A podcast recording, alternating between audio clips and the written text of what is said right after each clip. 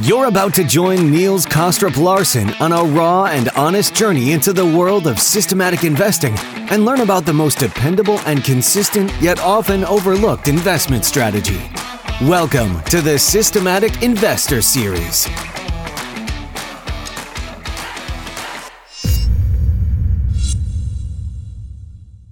Welcome or welcome back to this week's edition of the Systematic Investor Series with Richard Brennan and I, Niels Kaastrup Larsen, where each week we take the pulse of the global markets through the lens of a rules based investor. If you're new to the show, I hope that today's episode will trigger your curiosity enough to check out the back catalog and listen to the past episodes that you may have missed. Like my conversation with Alan last week, where we discussed what causes trends and how trend following may handle a soft, hard, or even no landing and why we may still be at the beginning of a commodity super cycle. I would also encourage you to listen to the midweek episode where Harry spoke to Michael Gayed about his approach to the markets based on indicators like the lumber to gold ratio. But it also turned out to be a very raw account of what has been like for him uh, going through 2022, which he describes as hell. And I'm sure he's not the only investor who feels this way. And if I can plug next week's episode on Wednesday with Annie Duke, this is an amazing episode, particular if you like systematic investing strategies, as there are so many lessons from her new book, Quit.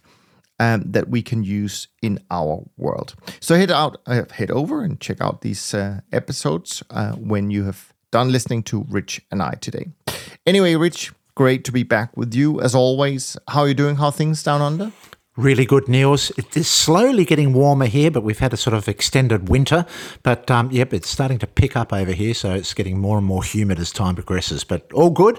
Um, keeping my eyes out on what's happening over in Ukraine. Um, I'm a bit nervous about uh, what what Russia's plans are. So um, yeah, it's it's uh, still an uncertain environment, and um, the the trends are, are doing very well at the moment. Yeah, definitely, and we'll get back to that in a second. Now, in terms of a uh, market wrap for this week, um, there's no doubt that the headline is higher rates for longer. Uh, that was the concise message out of the Federal Reserve this week. After an attempt at rallying on Monday, both stocks and bond prices rose with quarterly rebalancing and short covering. Uh, markets again were overwhelmed by the Fed's message by the end of this week. Now, the week started out pretty strong for the S&P 500, up about 5.5% uh, at the end of Tuesday, and the yield to maturity on the two year uh, Treasury notes finished uh, at a low point around 17 basis points lower at 409 uh, in terms of interest rate. Now, these rallies were mainly driven uh, in part by the third attempt, essentially, at the narrative that hopes that the US central bank is on the cusp of slowing the pace of rate hikes, even now with the UN weighing in this week to put pressure on Powell and company but maybe not so fast as all the Fed members are on the same page and advertise the same resolute message, namely higher rates and higher rates for longer to squash inflation. By close of business Friday, the S&P was still positive for the week, although Friday's ferocious sell-off erased about 3% and the 2-year note was back to its quarter-end high of 4.3%. Now, the catalyst was many, but US non farm payroll data released on Friday morning will get the most attention for sure. Um, payroll employment figures came in slightly above expectations, and the labor force contracted a touch. The result was that the unemployment rate was 3.5% for the month, an improvement from 3.7% reported in August. And although employment gains have slowed from the blistering pace of 2021 and early 2022, a number of 263,000 payroll um, is still way above trend growth. So we conclude that despite the tightening of financial conditions since the beginning of 2022, employment remains firm. Now, for bond investors, this year has been the worst drawdown so far in a broad fixed income market for uh, on record. And at the end of September, the aggregate index now is down 15%. Now, Perhaps there is more to come of that because the Reserve Bank credit dipped by a healthy $45 billion uh, from seven days ago, leaving the Fed's holding of interest bearing assets at 8.73 trillion. Now that's down $190 billion since late March, where it peaked. Uh, so 45 billion in a week is not bad. All eyes next week will be focused on inflation and retail sales data, as well as the first of the third quarter earnings that are being released. So the question is, of course, has the financial tightening been enough, or will the Fed need to use both feet on the brakes? Only time will tell. Anyway, Rich, um, since you were last on, what's sort of been your focus either in terms of market moves, um, maybe in terms of some of the performance that we've seen coming through the um, the grapevine, and um, of course the battleship. I hope it's uh, cruising along well. certainly is. So. Yeah, so, so, September was a, a great month uh, for the battleship. Um, we managed to post some um, very good um, gains in that month, um, notably because um, my portfolio is focused more towards currencies than and, and has less exposure in bonds. Uh, the things that were standouts for me was um, this continuing trend in the, the yen pairs, such as the USD Japanese yen and the Swiss yen uh, pairs. the Euro USD, of course, uh, got a nice kick with the collapse in the pound. Uh, with my currencies. So, um, yeah, it, it's a it's a magnificent time. Um, uh, you know, at the commencement of this month, which we've only had about eight or so days of, um, you know, I, I, did get a bit of volatility there, but fortunately, because of my loose pants models, um, they weren't thrown out of the trends, and we've found that they've reverted back now back into those trends that have been, uh, you know, pre-existing for quite a few years now for many of them. So everything is still going along as per normal, and um, you know, I, I, I just notice how um, a lot of the um, trend following programs are posting some of their um, their record periods uh, year to date. Um, I think historically. Um, so uh, you know, I've got a number of um, large trend following funds posting magnificent returns uh, for this calendar year, uh, which is really an extension of the last two to three years. we've had this magnificent trending regime, and it's particularly pronounced this year. and uh, I don't know how long this is going. None of us know how long this is going to continue, but we certainly um, make hay while the sun shines, as they say. It's kind of interesting, isn't it? Because you know, there's obviously been a lot of talk about whether these simple strategies still work or have market structure changed? Are markets moving more quickly now because information is disseminated so quickly and everyone has access to it and and and so on and so forth. So in in that sense, I actually find it quite interesting to see that we are witnessing perhaps the strongest trend following year, maybe even on record, but certainly among the top three, I would say, probably throughout trend following history, more or less. Um, top five, top three, doesn't really matter, but certainly up there. Um, so, um, so what does that tell you in a sense, if you think about the fact that, okay, from the 70s to the 80s to the 90s, so much has changed in the past 20 years. It it is so different, really, compared to back then. Yet, performance is uh, obviously uh, as good as, or maybe even better than what we saw back then. Um, it's, what does that tell you? Well, it's very interesting to me because I noticed that those trend following programs with a very long term track record, they haven't necessarily adjusted their strategies significantly over that 30 year period. But now we are witnessing this explosive growth. So it's telling me that, um, you know, it's almost saying to me, place less less sort of importance on the backtest or what history is presented provided your models provide this upside and your cut losses short, you will enter regimes we've never seen before, which um, can certainly you know produce a bonanza in these days. You know, uh, like a you've got to um, praise these trend following programs that have had the persistence and the patience over 25, 30 years of not tampering with their models.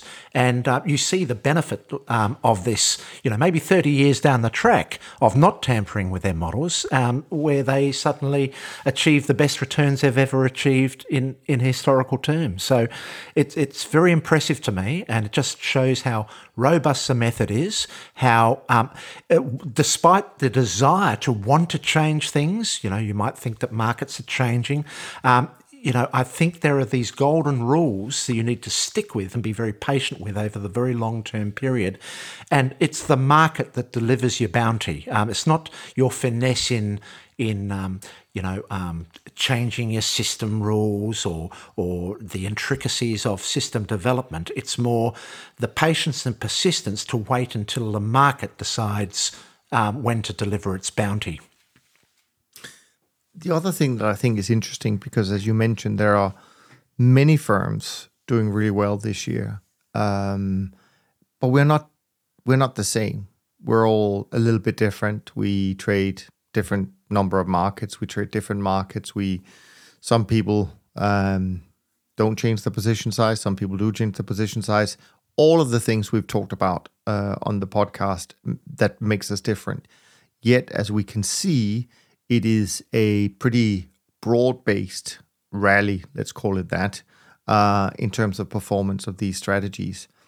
And um, to me, that goes to this term that you mentioned there and that we've talked about a lot, but it is kind of elusive uh, a little bit, and that is this robustness, meaning that we can, as long as we stick to the golden sort of rules of trend following, whether we do it a little bit this way or whether we do it a little bit that way, it doesn't actually spoil um, the uh, the the strategy and its ability to continue to adapt and and and really more importantly in in, in my view to continue to navigate an environment that it has not seen before i think that's the critical part um, because I do believe that a lot of strategies kind of rely on things repeating themselves.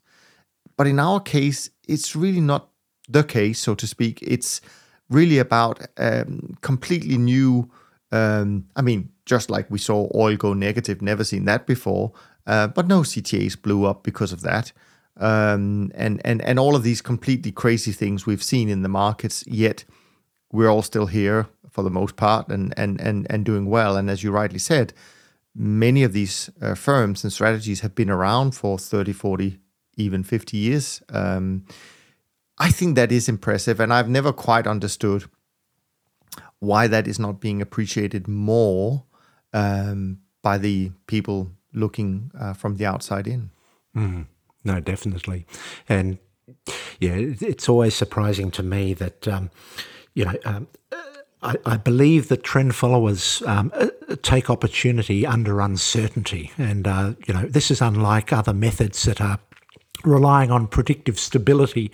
Um, I think our methods blossom under uncertainty, and it's exactly because we haven't seen these environments before, and um, our models tend to capitalize on these opportunities. So, if, if we imagine this market is a zero sum game, those um, those traders that are working on the premise that history repeats or history um, the patterns repeat, when their models break down, I think this is where there's a mass shift um, in transference of wealth to those models that capitalize on the opposite side of the spectrum, which is capitalize on uncertainty as opposed to predictability.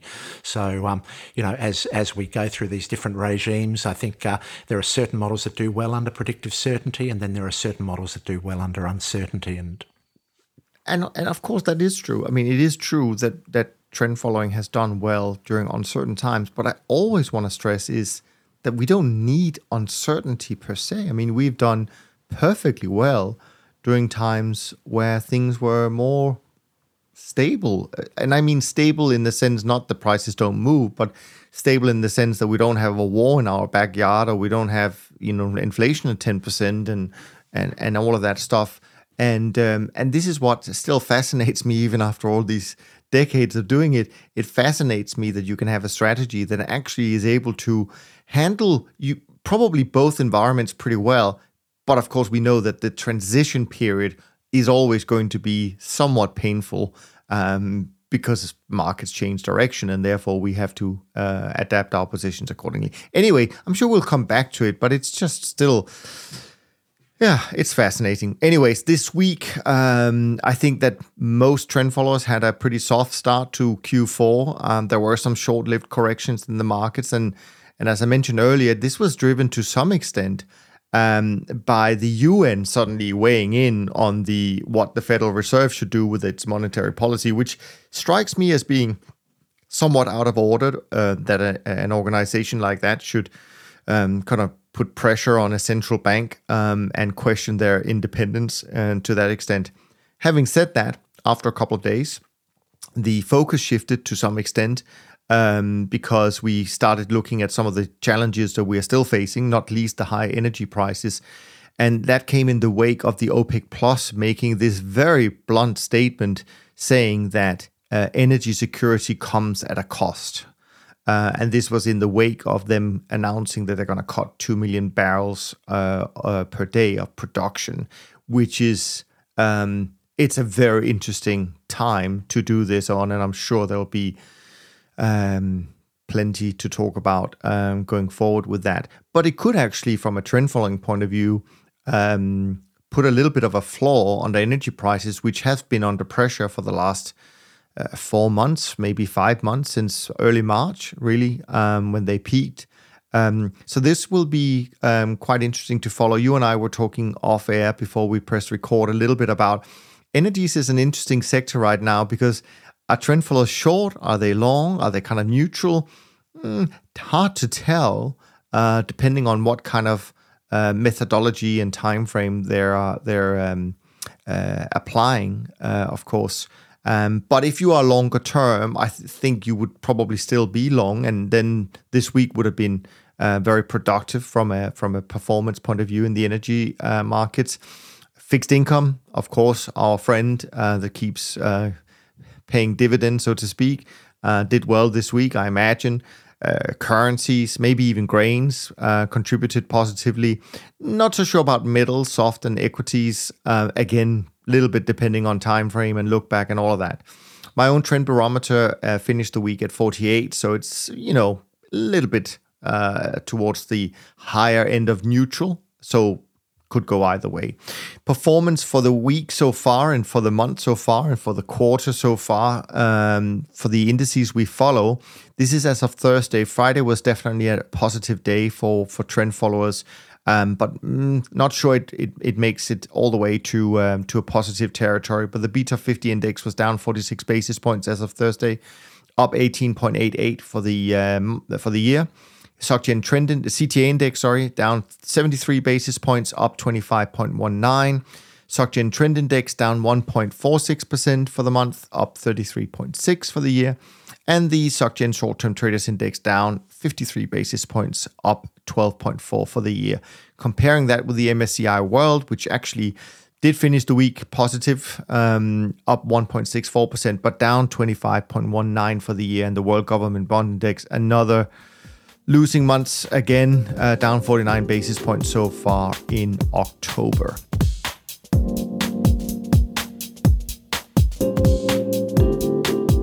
We have one question, um, which is not going to take that long to answer. Um, so let's do that first, and then we have some quite interesting topics uh, about trend following, uh, funnily enough, um, that we want to dive into, but maybe from a slightly different perspective than what we normally uh, talk about. Um, so let me just read the question, um, and then you can uh, give your view, uh, Rich. So this is from Josh. Josh writes in Question for you and your guest. When opening a trend following position, and here I'm talking about equity and long and fractional in my small retail Robinhood account and I calculate a 14 or 15 day average true range based on uh, uh, as a stop loss, say two ATRs. Do you enter the stop um, and have it fire intraday, or do you keep the stop loss price as a mental price and take it based on the close, um, or do you just watch it all day? Yeah. So, so uh, yeah, good question from Josh. Um, Look, the, the first thing I, would just like to say is that when uh, we're talking about trend following and we're talking about the returns delivered by trend following, um, you know, we talk about these um, significant outliers that we target. Now, because of the magnitude of these outliers, um, it means that um, the the materiality of things like entry and uh, the things like when we uh, stop out of our position really is quite immaterial um, over the long term with our statistics. So the benefit of of trading sort of the medium to long term timeframes is that um, the the impact of trading costs associated with the finesse of um, how we enter, how we exit, etc., um, is is far less material than if we were trading more aggressive strategies that were say trading intraday, where suddenly things such as trading costs when we enter, all of these things become exceedingly important because the costs of those trading decisions are material to your P&L. But in relation to the materiality to my P&L, the, the questions that uh, Josh proposes are quite immaterial, really. But the way I do it is that um, um, I, I um, use algorithms that um, uh, ba- base their calculations 30 minutes after the um, open of a market. So I'm not actually doing my calculations on, on the open or at the close of the market. I'm waiting 30 minutes. I do this for all of my systems just for to wait until um, the, the frenetic activity of the open um, starts dissipating a bit, and then um, my algorithms execute 30 minutes after the open. And at that point in time, they do a calculation. And if that calculation says enter the trade, I adopt the market order and go straight into that trade. I don't adopt stop orders or I don't adopt limit orders. One of the, the reasons I do that is I don't like brokers knowing where my um, my order entries are. Um, so um, I adopt a, a market entry position, which does occasionally give me a bit, bit of slippage. But as I said before, the materiality of that is insignificant over the long term um, because of the nature of the outliers that I'm targeting through my method. So, um, yep, it's um, on the open, oh, 30 minutes after the open, a market order for entry. And my trailing stops, however, they do um, operate at all times during the day. And once that trail is hit, I'm out of that position. And uh, that I just do that as a matter of principle because um, a lot can happen um, in the course of a day. Um, so um, I like to um, execute my exit as soon as that price is touched on my trailing stop, rather than, for instance, wait until uh, the end of the day or the open open of the next day um, to exit my position. Yeah, no, I, I, I agree with that. Uh, you might as well leave the the um, the stop um, sitting in the market. That that seems uh, logical.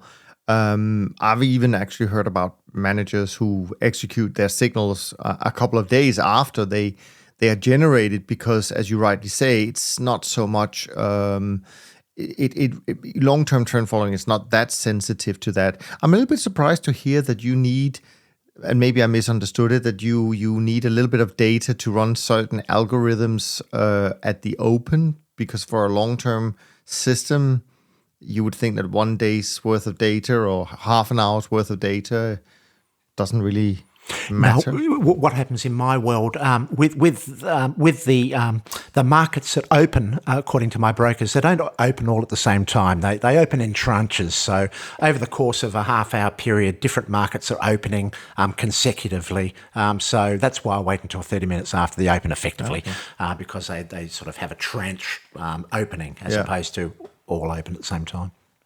So, so another question that just comes to to mind when when we talk about this, and that is, um, I don't, I'm not sure you and I have talked about it. I know I've talked about it some with some of the other guys, and that is, do you think that the exit may be more important than the entry? And what I mean by that is, of course, the entry is important because we need to get in. So I'm not. This is not the question.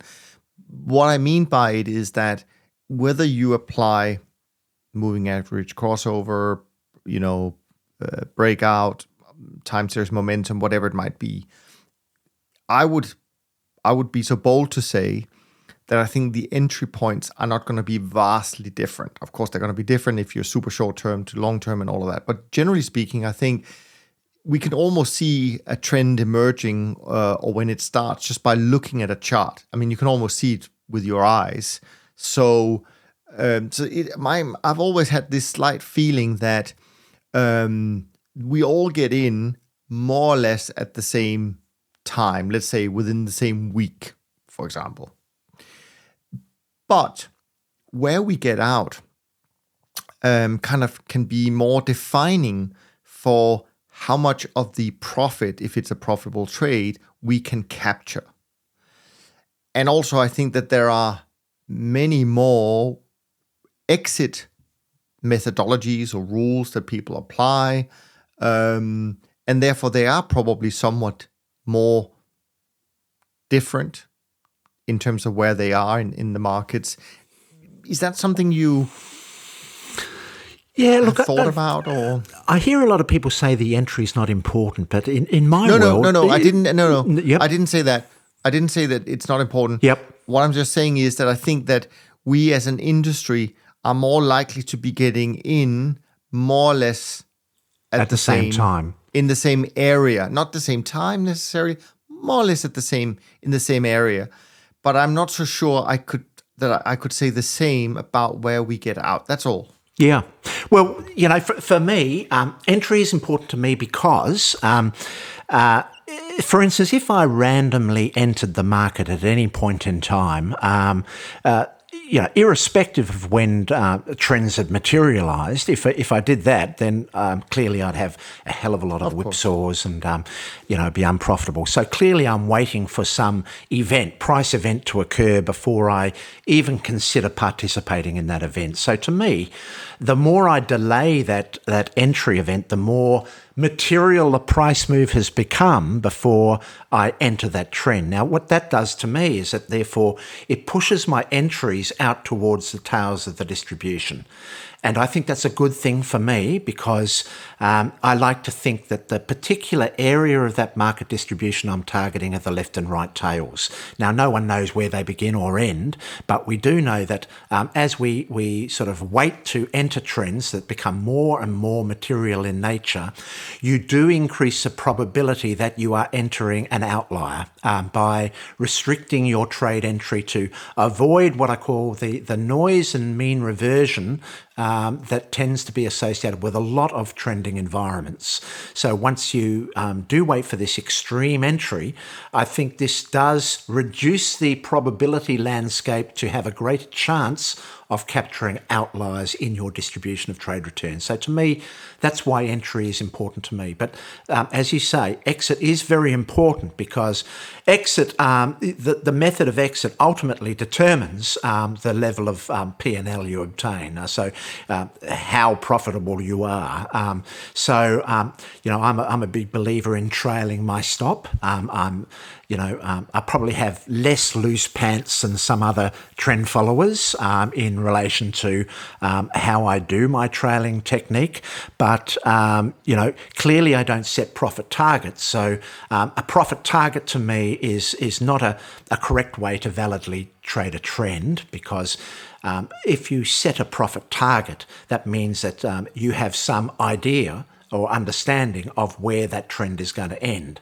Now, because we're targeting these outliers, which are anomalies by definition, unpredictable in nature, we need to let them run their course because no one knows how long they're going to go for.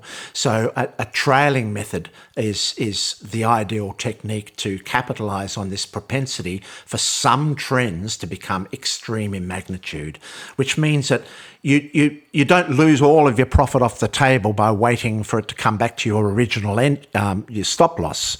Your trailing stop is continually sort of uh, progressively with um, you know um, beneficial price moves is ratcheting up behind your your price, um, but it means that um, you do give maximum freedom for those trends to uh, be of significant magnitude, but you do ultimately have to take that profit uh, once that trailing stop's hit.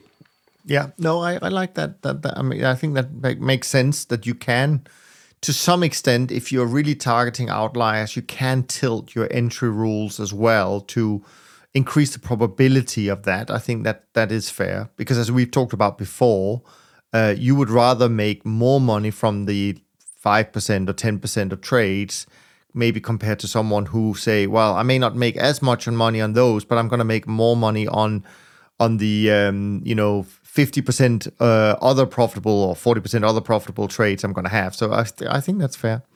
All right, uh, Rich, we're going to dive into some trend identification and um, and and and certain things we have to avoid and and so on and so forth. So it's going to be another masterclass. I have a feeling. So uh, let's uh, let's dive into all of this and and I'll do my best to to keep up with you.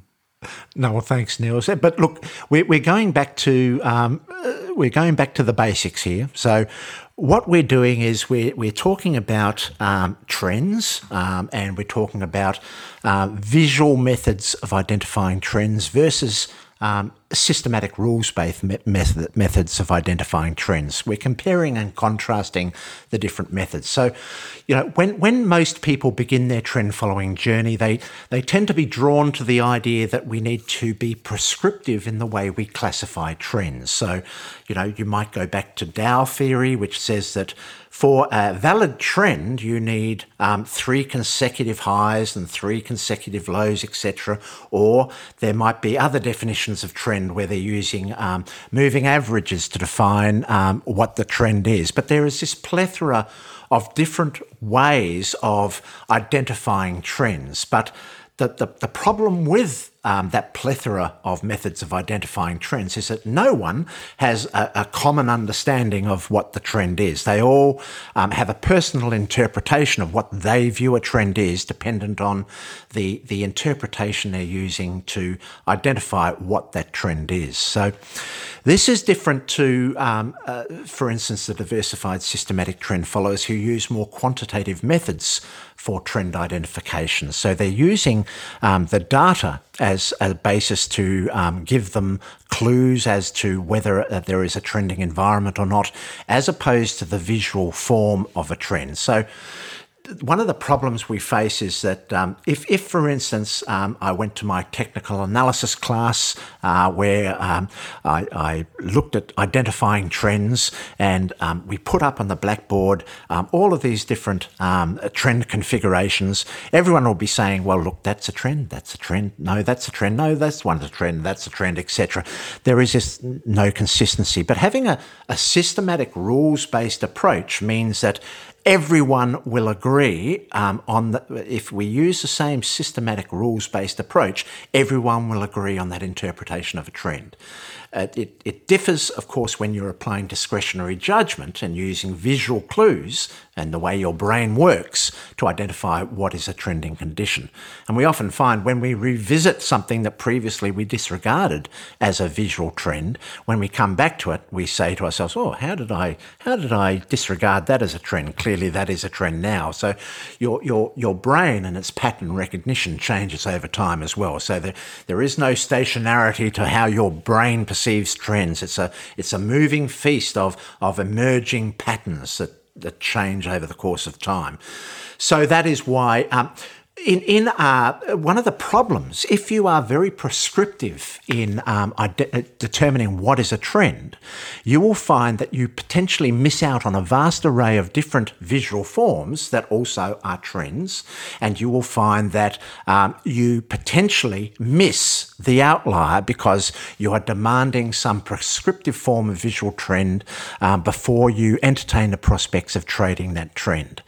So, what we say in our quantitative world is it's better to be less prescriptive in how we define a trend and simply recognize a trend as, as a, a a, over the course of time, a directionally um, extended series of price data, as opposed to getting in all of the nitty gritty about the exact visual form that trend should take.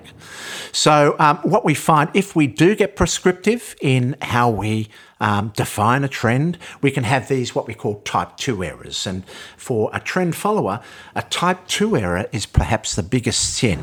So um, we, of course, have lots of small losses, but they are only small losses to us. But a type 2 error is where you miss the outlier. And because those outliers are such large contributions to our P&L, if you miss one of them, that can be quite drastic for our fortunes over the long term. So um, we avoid this prescriptive tendency to classify trends according to what specific visual form it has, and we use quantitative methods um, to um, uh, basically give a, a, degree of loose pants in our definition of how we describe a trend. So the looser we define that trend, um, the better the chance we have of, of capturing a, a, vast array of different possible forms of trend as opposed to being prescriptive. What do you, what do you think about that? Yeah, no. Um, first of all, by the way, so you talk about a type two error. Well, what's the type one error in your in your book? Now, you, now you've got me. I'd have to go back to my, my book, but I, I think okay, that, no, that's yeah. fair. That's fair. No, no, that, I didn't mean to try. It's just that I, I, I hear these diff- uh, terms being talked about a lot, and I'm not always sure what people mean by it, but that's fine. It, it doesn't really matter. Um, I think no, a type, know, a type there's one error is a, is a mistake caused by um, some programmatic error. Um, a type two error is more like an opportunity cost, missing out um, on something. I think, but um, I'd have Yeah. to. yeah. Anyways, I'll, I'll, I'm going to try and visualize what you just described. Um, we, we'll talk about this, I, I'm sure, a, a little bit more. But one thing I noticed uh, in uh, in in our own um, data um, is that the best performing market uh, for us in the last five years is a market that did not make any money for um, quite a while. Uh, and I'm actually talking about short term interest rates. Okay. So here we have uh, a group of markets that, uh, if you looked at the, um, this, the, the, the price uh, from, say, 2000, and this is just ballpark, say 2018 through 2022, it's like a flat straight line because they were all pegged at zero. So there's nothing going on. But you could still, because of roll yields and so on and so forth, you could still get a signal. But then earlier this year, or towards the end of last year, I can't remember exactly when, you started getting this little breakout, which looked like nothing. And and given the fact you've had like a four year period of flatlining, you think, ah, this must be a mistake, right? You know, you're not going to fall for that. It's like the JGB trade, like the widow trade, where every time you try to short it, you're going to be stopped out, right? So, but it just goes to show that a market that essentially had given you no opportunities for quite a while suddenly can give you uh, amazing opportunities. And as you rightly say, it didn't look like anything like what a normal trend would look like visually because it was just a flat line and then a little blip. And then suddenly it became a real trend. So that was what I was thinking about when Yeah. you were talking about different types of trends. I mean, because I think we're we I think it, our gut our gut reaction when we think about trends is some kind of oh yeah here's a, a range of a market it's consolidating then it breaks out and then it takes off it's kind of okay that's a trend but there are these weird weird other situations where it just looks completely different Yeah, exactly. And you know, one one of the problems we're facing is that um, if we're using our brains to interpret what trends are, so. Um, I, I'm fascinated uh, with the um, some of these uh, recent research findings by some of the um, the cognitive neuroscientists like Anil Seth and um, Donald Hoffman. They they're very interesting, and so what they're proposing is that um, our brains are effectively these prediction engines. So if, if we could imagine um, the brain itself is encased in a skull. Um, so it's reliant on all of the sensory data being received by our senses. So through our eyes, through our taste, through our nose, uh, through our touch, etc. These are just sensory impulses. And and when I, I love sometimes thinking to myself, well, what happens if we don't have any ears? So, for a person who has no ears, there is no sound. Uh, and that's because um, what we are really picking up with what we refer to as sound, which we believe is out there in the environment, is just these, um, you know, um, pressure pressure points of molecules vibrating. That's effectively what it is. So it's the human, the human ear, that is interpreting this is sound. But ask another creature that might not have an ear how they are interpreting that same sensory um, input, and they might come up with a totally different conclusion. And so, you know, it's very vivid when I uh, think of um, the, the sound. Um, you know, um, if I don't have ears, I don't hear any sound. And if, you know, this is something that is uh, familiar on this planet Earth. But if we go out into um, into space, um, there is no sound out in space because there is no, uh, you know, um, um, molecules to vibrate in this, um, you know, um, in, in the, the spatial arena outside of our planet Earth. Um, so in space, no one hears you scream. Um, so these are concepts that we are we are so familiar with these concepts of sound, sight, um, smell, etc. But really, they are uh, our methods of interpreting our external environment. And that external environment may be significantly different. The reality of that um, external environment may be completely different to how we are interpreting it. Because um, effectively, as a species, as a human species, we have evolved uh, these senses to give us a, a survival edge. Um, it's given us a competitive advantage. So we hear sound because it's given us a competitive advantage. It, it, there might not actually be this concept called sound out there, but um, how um, our bodies over time have evolved and how we um, have ad, um, ad, ad, adapted the sensory inputs into how we interpret it has given us a survival advantage. So, um, people like Anil Seth and Donald Hoffman are now recognizing that um, the world in our external environment may be completely different to what we perceive as, as human beings and with a brain. And uh, one thing we are certain about is a brain's ability to predict. And so uh, Anil Seth refers to our perception of experience around us in, in our environment as a controlled hallucination. In other words, um, he calls it a controlled hallucination because um, at least everybody agrees on that same hallucination. Um, so this is different to the hallucination you might. Uh, uh you know, you might receive under the, you know, a certain drug intakes or whatever. So everyone's receiving this same controlled hallucination simply because we've all evolved and we have the same ears or similar ears, the similar design features. So we're interpreting things in a similar way, but it could be considerably different. So it's given us a competitive advantage in this natural environment. But as traders trying to trade this market, the, the markets, the financial market, is something we haven't evolved in.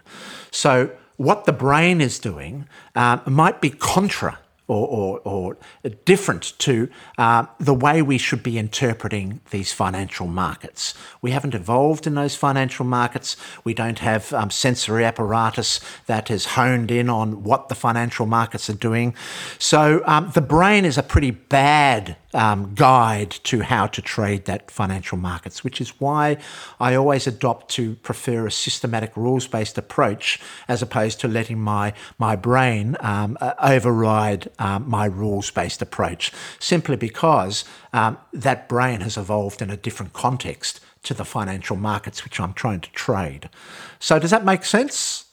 Yeah. So do you think that um, if we're going to stay with your um, analogy here?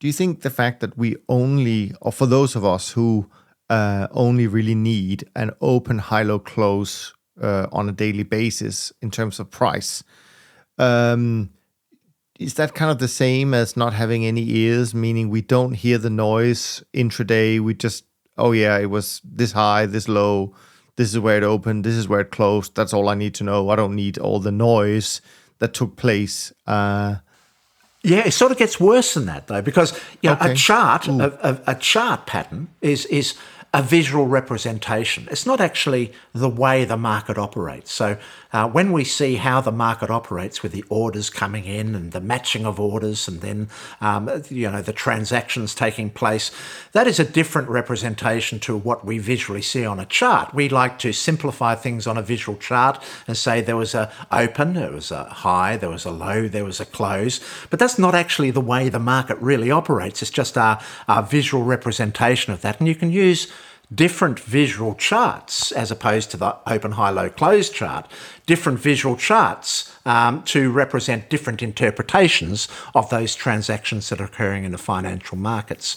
So those people that are uh, hell bent on using charts as the definitive guide to identify a trend. They're really restricting um, their um, abilities to a degree because it's not necessarily the way the market actually works. So um, I think um, quantitative methods. So, in other words, one of the, the key reasons we, we use these extensive back tests is because um, we we want to um, reduce the ability of our brains to override our decisions and ensure that we've got a systematic rules based process that has um, uh, that everybody can agree on because we use the same system rules. So if I pass my system rules on to you, Niels, um, you will get exactly the same definition of trend as I'm getting because we're using the same rules-based process. Those rules-based process also have been forged over very large data samples, so it's reduced uh, uh, the fickle nature of our minds to you know one moment we might see a trend and when we revisit it at a later stage we'll say that was never a trend. This sort of eliminates that that discretionary override and the way our brains work to um, a, a, much more systematic rules-based process that is more definitive, can be agreed on by everybody, and um, is a much more rigorous, I think, way of of validating empirically um, the nature of of you know a, a trend or a, a bias price series. So before we move on to the next point, I, I did find my note for when we recorded with Annie Duke, and there was this one quote that I uh, wanted to share with you, even though it's going to come out in a few days. So this is a little sneak preview, Rich, but I think you're going to like it.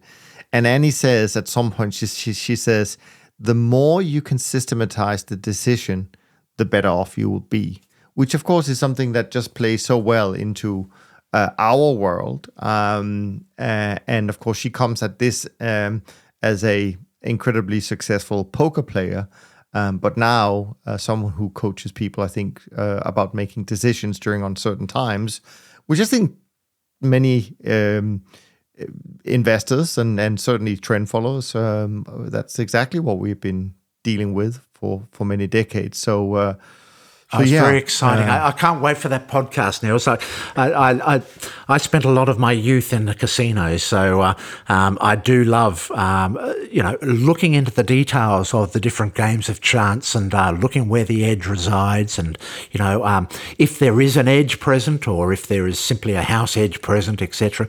Um, the, these, I think, these uh, things I learned at the casino were quite foundational for my move into trend following. Um, it's it's something. Uh, one of the reasons I, I, moved into trend following was that clearly I, I saw this definitive edge in trend following, particularly um, in in the nature of markets to uh, be non-normal in nature and um, have these tail properties. And uh, you know, when when I started seeing these tail properties of markets, every every liquid market assessed, I saw these tail features of these liquid markets. I thought, there's my opportunity that lies outside the normal distribution. This is something I can capitalize on. And thanks to, um, you know, the, the seedy days of the casino, I think, uh, you know, it, it's taught me a lot about how to identify where an edge exists. Yeah, no, absolutely. And by the way, she's also a wonderful storyteller. She has some amazing stories that she shares uh, which actually helps explain. Uh, we know how important narrative is, right? But it actually makes it's given me a couple of new ways to talk about things like stop losses and stuff like that. But I'm not going to steal her thunder, so uh, let's wait uh, until at least next week. Um, so, anyways, where else? Are, where where are we going to go next with this well, uh, trend? Thing. Okay, so we, we've talked about um, the trends in the market data, but um, there are two things that define trends, as far as my understanding. And, and, firstly, there needs to be a trend in the price data, which is this um, directional series of, of um, events. Um, but not only does there need to be a trend in the, the market price data, but um, also our ability to capture trends is dependent on our system configuration. In other words, what I mean is that um, to be able to e- extract that edge from the market data, we need to have systems that are capable of extracting that edge. So, um, you know, the way we uh, do this is through these very simple designs that um, limit um, the degree of price freedom um, that is allowed uh, when we, we enter a trade. So when we enter a trade, we configure the initial stop uh, where it needs to be located. We can see we configure the trailing stop, and effectively um, they are like system constraints. They're like uh, if you can. Th- consider a system uh, like a container. It limits the adverse price excursion the price is allowed to go before you exit that trade. So that therefore um, minimises our adverse risk exposure, but um, we don't set any profit target. Um, we are unbridled with our, our directional extent, the, poss- the, the future potential of that directional extent. So we use this trailing stop mechanism. And if you can imagine, yes, we do mitigate all adverse risk exposure with our small bet size, our trailing stop, and our initial stop, but we allow for this unlimited possibility in relation to how we want um, price to move. So um, our ability to capture these trends is, is, is both a component of the trends that exist in the market data and our system configuration.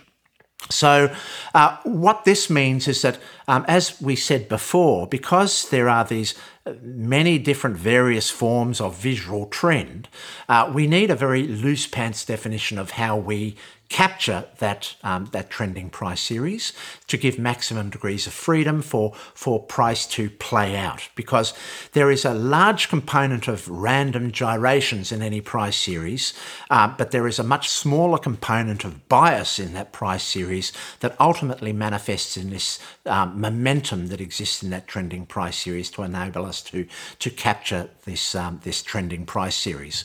So um, effectively I just want to make it, it aware that um, when we do talk about trends, it is so, you know, people say, well, um, I looked at trends in um, 2012 and 2014 where people were declaring that, um, you know, um, trend opportunities don't exist. And when I looked at the monthly price data of all of these liquid markets in those, those um, periods of time where people say trend following no longer works, I thought to myself, well, why is that? Well, visually, I can see these trends existing, but why, why, why aren't um, trend followers capitalizing on those trends?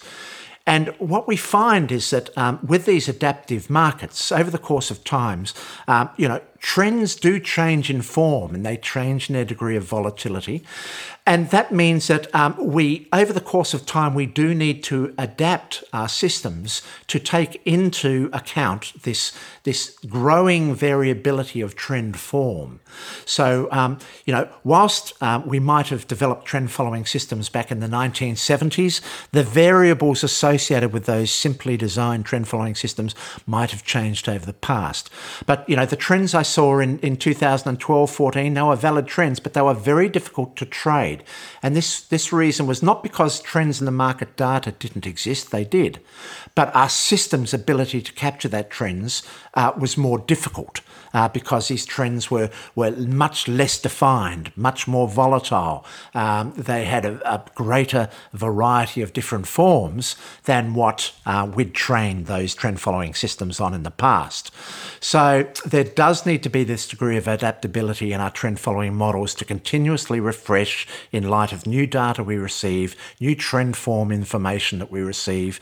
We do need to continually um, include this progressive additional data so that we can retain this very loose pants um, rate, uh, system um, design. Um, uh, you know, another, as we've talked about um, quite regularly over our podcast ser- series, um, you know, the more prescriptive your design elements are, the more, um, so in other words, the more parameters and variables that you have in your system design, the more the system constraints restrict the degrees of freedom of price.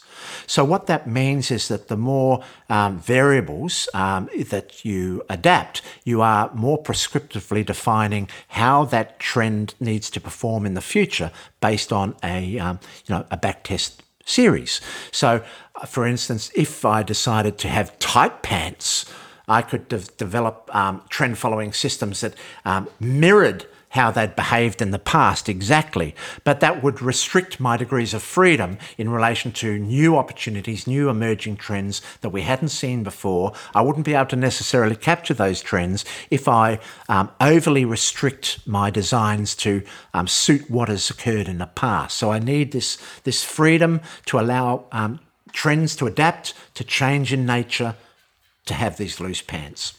Okay, so let me ask you a question.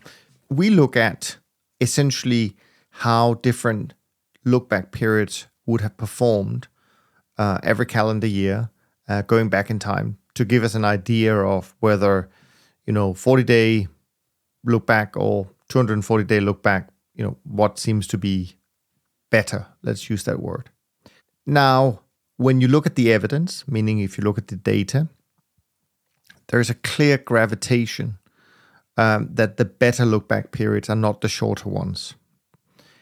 So, my question to you here is Do you think, actually, from what you just said, that this is the reason why shorter term look back periods are just not profitable to the same degree um, as longer term, simply for what you just said, namely that we need, in lack of a better word, looser pants. We need um, we need to allow room for many different types of trends, and if you even with that single parameter as look back period, if you restrict it too much, it just doesn't work as well. Is it both that complicated but also that simple? Yeah, look, I, I have looked into this um, quite extensively, and, and how I do that is um, um, I, I, I research how short term models that are configured exactly the same way, apart from the look back, compare to my medium to long term models.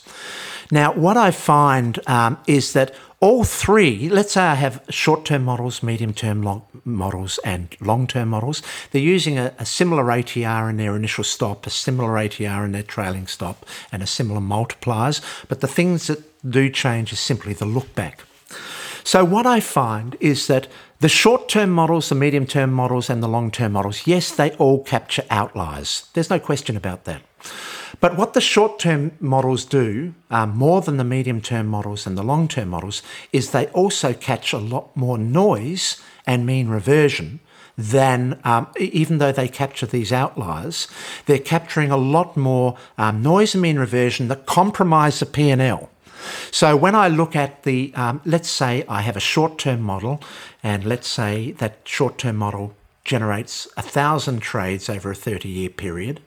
Then I've got a medium term model. The only thing I've changed is my look back and my long term model. The medium term model might only have 300 trades the long term model might only have 100 trades simply because of the change in the look back. But what I find is that all three have a representative inclusion of outliers in their distribution, their trade distribution. But what is much less prevalent in the medium and long term models is this degree of noise and mean reversion, these linear, sort of um, inconsequential uh, wins or losses. So, what I'm finding is there is more frictional drag in my short term models that compromise my results. So, what this tells me is that we always talk about how uh, we're targeting these outliers and these these significant anomalies, these um, um, that um, always are far larger than what we can predict in, um, you know, according to a normal distribution. But what I think we find is that as we step out to these medium to long term models, what we're inevitably doing is we're playing more in the tail region of the distribution than we are in the bulk of the distribution. So when we play with our models in the bulk of the distribution, we're capturing a lot more convergence and noise than what we do when we step out to the tail regions. And I think the longer term lookbacks naturally migrate us further out to those tail regions. Yeah, no, I mean, I think that uh, makes sense. Um, anything else in terms of the points you wanted to bring up today? Um, let's have a look. So, okay, we, we, what I'd like to do is a quite a contentious thing here and suggest that um, in reality, Nearly all traders or investors are actually trend followers. Now, what I mean by this is that apart from um, some um, restricted strategies like options selling, nearly everybody as a trader uh, wants a different entry price to their exit price. They're looking at a, a, a difference um, in originating price and exit price to generate their profit or potentially their loss. So they're looking for a trending price series between their entry and their exit. So, you know, in broadest possible terms, everyone, the, the, the gambler, the convergent trader and the divergent trader are all effectively trend followers because you know how I said we all tend to interpret trends differently? Well, you know, a, a segment of a mean reverting um, cycle, which goes out from a, a maximum favourable excursion back to an equilibrium, has a trending component. And you know, if you look at that at the small scale, it looks like a classic trend. And um, a lot of people that trade counter trend are trading those those mean reverting components of of a, a bigger mean reverting cycle. Um, and you know, the divergent trader is also capitalizing on trends. So, what sets apart the divergent trader from the convergent trader and the gambler if they're all trading trends? Well, what we are looking as divergent traders is this enduring directional persistence in that trend. So, we've talked about visual trends and how difficult it is to do it. But really, the reality is that they're, they're more academic topics because when we are trading on that right hand side of the chart and making our entry, we don't know what price is going to do in the future. So we're staring into a black void. We know what's occurred in the recent past because we've got this trending price series. So our uh, systematic rules has identified, well, there is a, a trend that has occurred, but now at my point of entry, I'm now staring into the black abyss. So, what a, a, divergent trend follower is relying on is some form of enduring persistence in that directional move at the time of entry that continues on in the same direction or a similar direction in the future.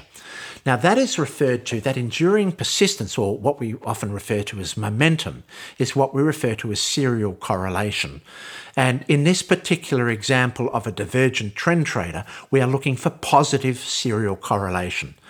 Now, this difference to negative serial correlation, um, negative serial correlation is something that a convergent trader or a mean reverting trader is looking for.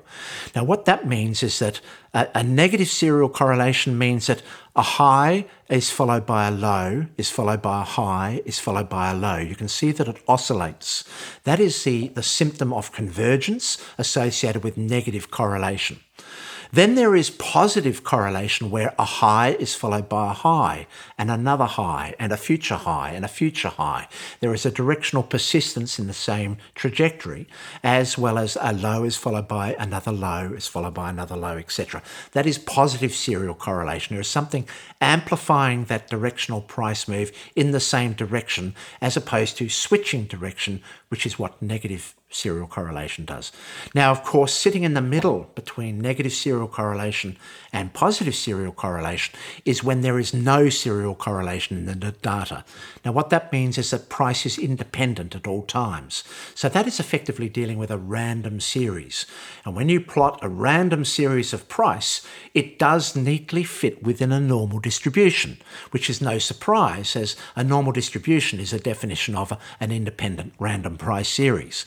So when we are talking about the tail regions, we're talking about looking at this positive serial correlation. And when we're talking about a convergence series, we're looking at the peak of the distribution about an equilibrium, where we're referring to uh, this negative serial correlation. So what the difference between the convergent trader, the gambler, and the divergent trader effectively boils down to the degree or what form of serial correlation, if it exists, what form um, does it take? Positive or negative? Or is there no serial correlation? So, um, in addition to, so a quantitative trader as opposed to a visual trader will be looking at this serial correlation. So, uh, what this is very interesting to me because um, I often do studies where um, I create random distributions of price series. Now, they're quite easy to create. And, and what I potentially will do is I will say, here is an existing price series of data. We've got the um, a 30 year price series of data. Now, what I want to do is randomly reshuffle that data to break up any correlation or clusters of correlation that exist in that data. So, by by randomizing that price series, I can basically um, make them less correlated. Um, so uh, the price uh, at each interval is more independent to each other. And when I put my trend following models on that price series, lo and behold, they fail. Um, but also, I can create from scratch a randomly generated price series where I allow it, the price series just to stochastically vary um, in relation to the immediate close of the prior price, how it varies to the next price, how it varies to the next price. I make them independent and I can create a random price series. Now, when I plot uh, with the, the visual graph of a random price series, visually, I simply cannot tell whether it is a, a, trending price series, a random price series, or whatever. It has all of the the, fun, the, the features and forms um, that we normally associate with data that we assume is non-random. Now, what this tells me is that in these efficient markets, um, the, this random price series, or the visual form of the ra- random price series, is what tricks so many of us traders into thinking there is something of causative substance or endurance in that that um, that price series. But ultimately, it is random. So what I do then is I say, let's take a random price series. Now, what I do is I say, on top of that random price series, let's insert clusters of positive serial correlation in that random price series at discrete intervals ac- across that, that um, price series. So what I'm doing there is I'm creating a small bias in the, pri- in the random price series so that visually it still looks the same as the random price series.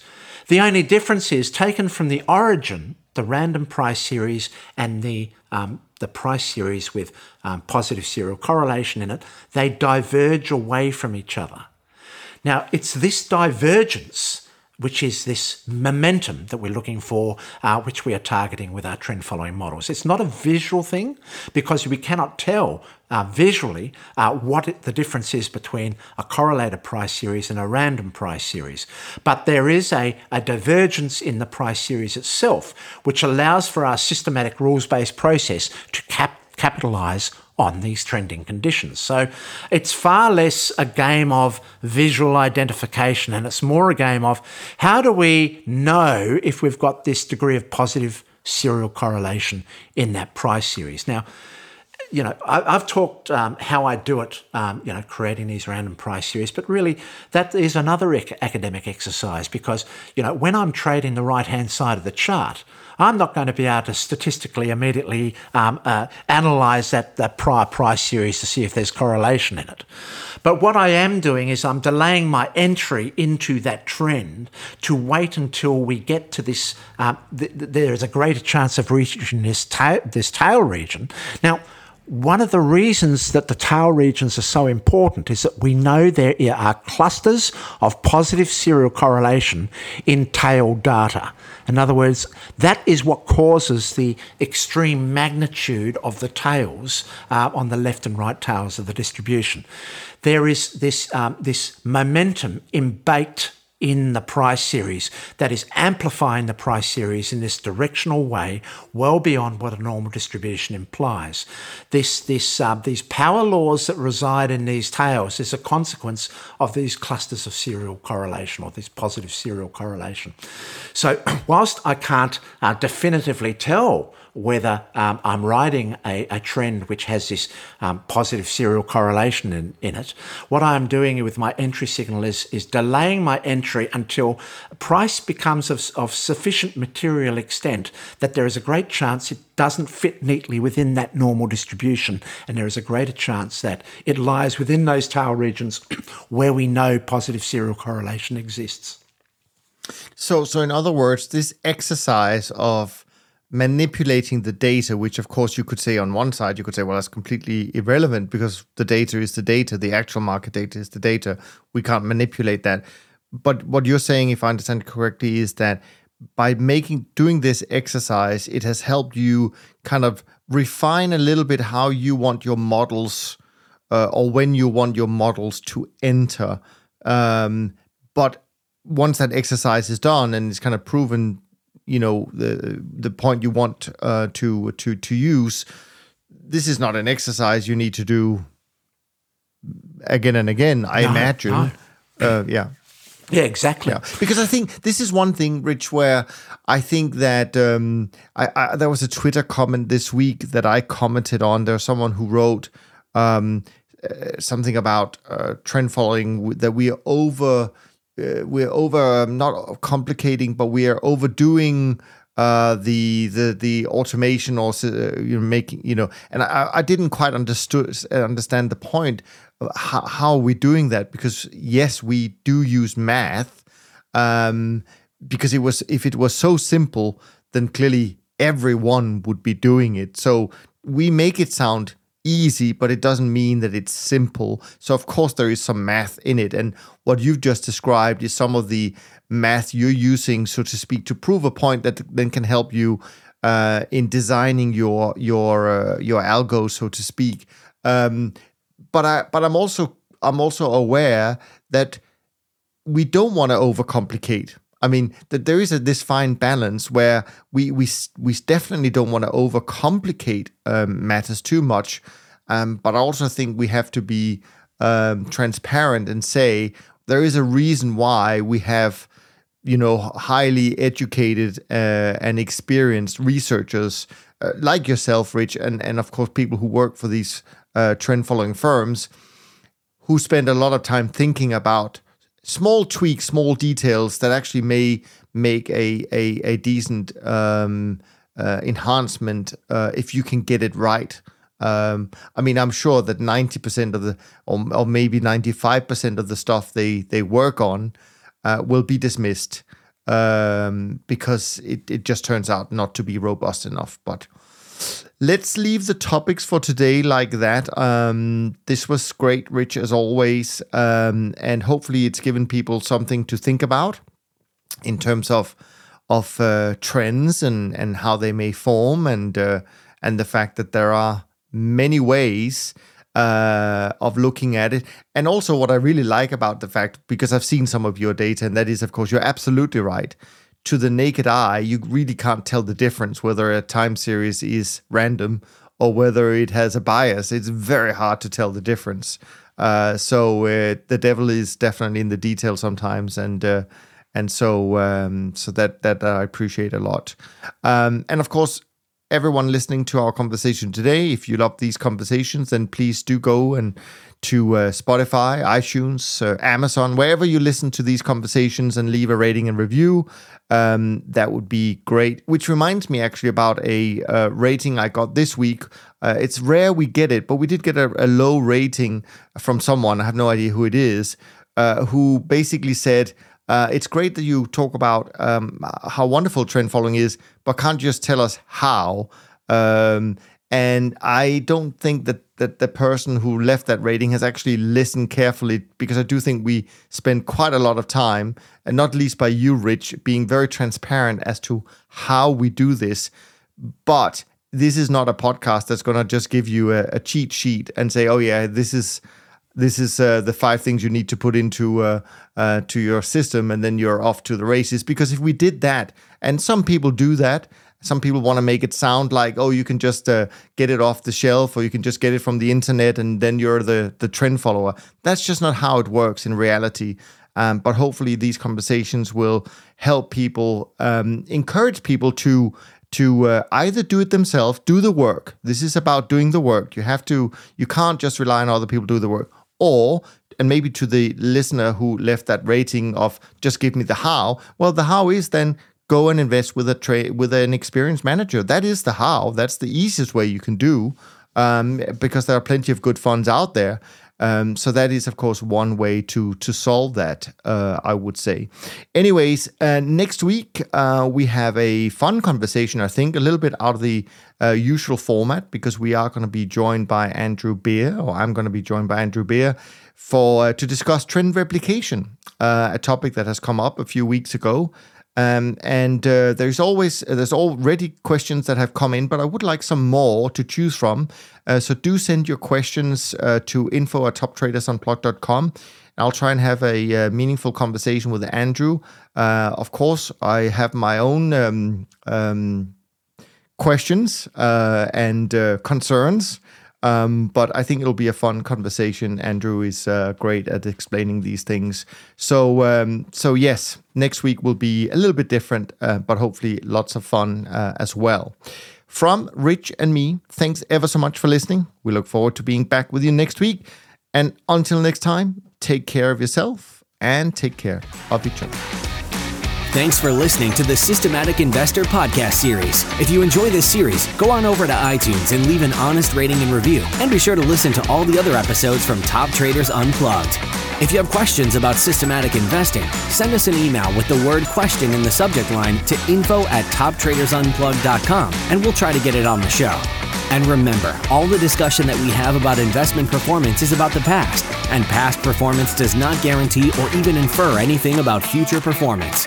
Also, understand that there's a significant risk of financial loss with all investment strategies, and you need to request and understand the specific risks from the investment manager about their products before you make investment decisions. Thanks for spending some of your valuable time with us, and we'll see you on the next episode of The Systematic Investor.